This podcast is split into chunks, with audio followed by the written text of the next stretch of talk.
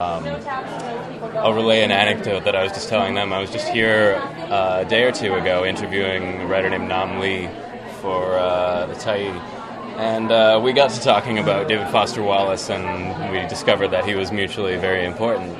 And um, the reason that he was important is not because he was, you know, this technical virtuoso, or he was able to write these stunningly long sentences with footnotes and you know, he had a keen mathematical intelligence and all these ridiculous things, but it was because he was interested in using fiction as a vehicle for fostering genuine connection between people, for breaking through hubris and like uh, objective aesthetic consideration of fiction and seeing it as a tool for looking at ourselves in our most exposed and uncomfortable places and bringing each other together in acknowledgement of all that. And trying to uh, make the world a more honest and uh, compassionate place. I think. I don't know. I think he was the true innovator. He was taking fiction beyond where it was mired and where it still is largely mired in empty ironies and displays of talent and just uh, self-referential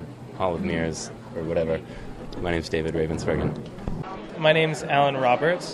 What I think is really interesting about about the way this event is formatted, you know, the way that that people are coming up and standing at the podium and talking, you know, but you know, reading, but but still talking in front of an audience is is how similar it is to all the scenes in Infinite Jest, where where you're spending a lot of time at. Um, people are spending a lot of time at these recovery meetings, and people are spending a lot of time sharing sharing in a really extreme fashion, sharing these extreme things about themselves and, and, really baring themselves, and that what it always what it always was about, or what it is about Wallace's writing that I thought was so important. Not just not just what I liked. What I thought was so important was the way was the fact that he was willing to start that conversation, and that in any in in any conversation, there's this feeling that that we have so much we could say to each other, that we have we have things that we think it's important to express to one another, and ways that we could,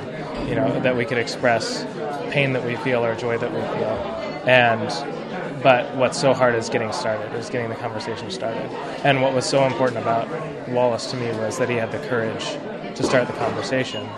And what's so sad about his death to me is that the conversation that the, the conversation can't go on. Thank you.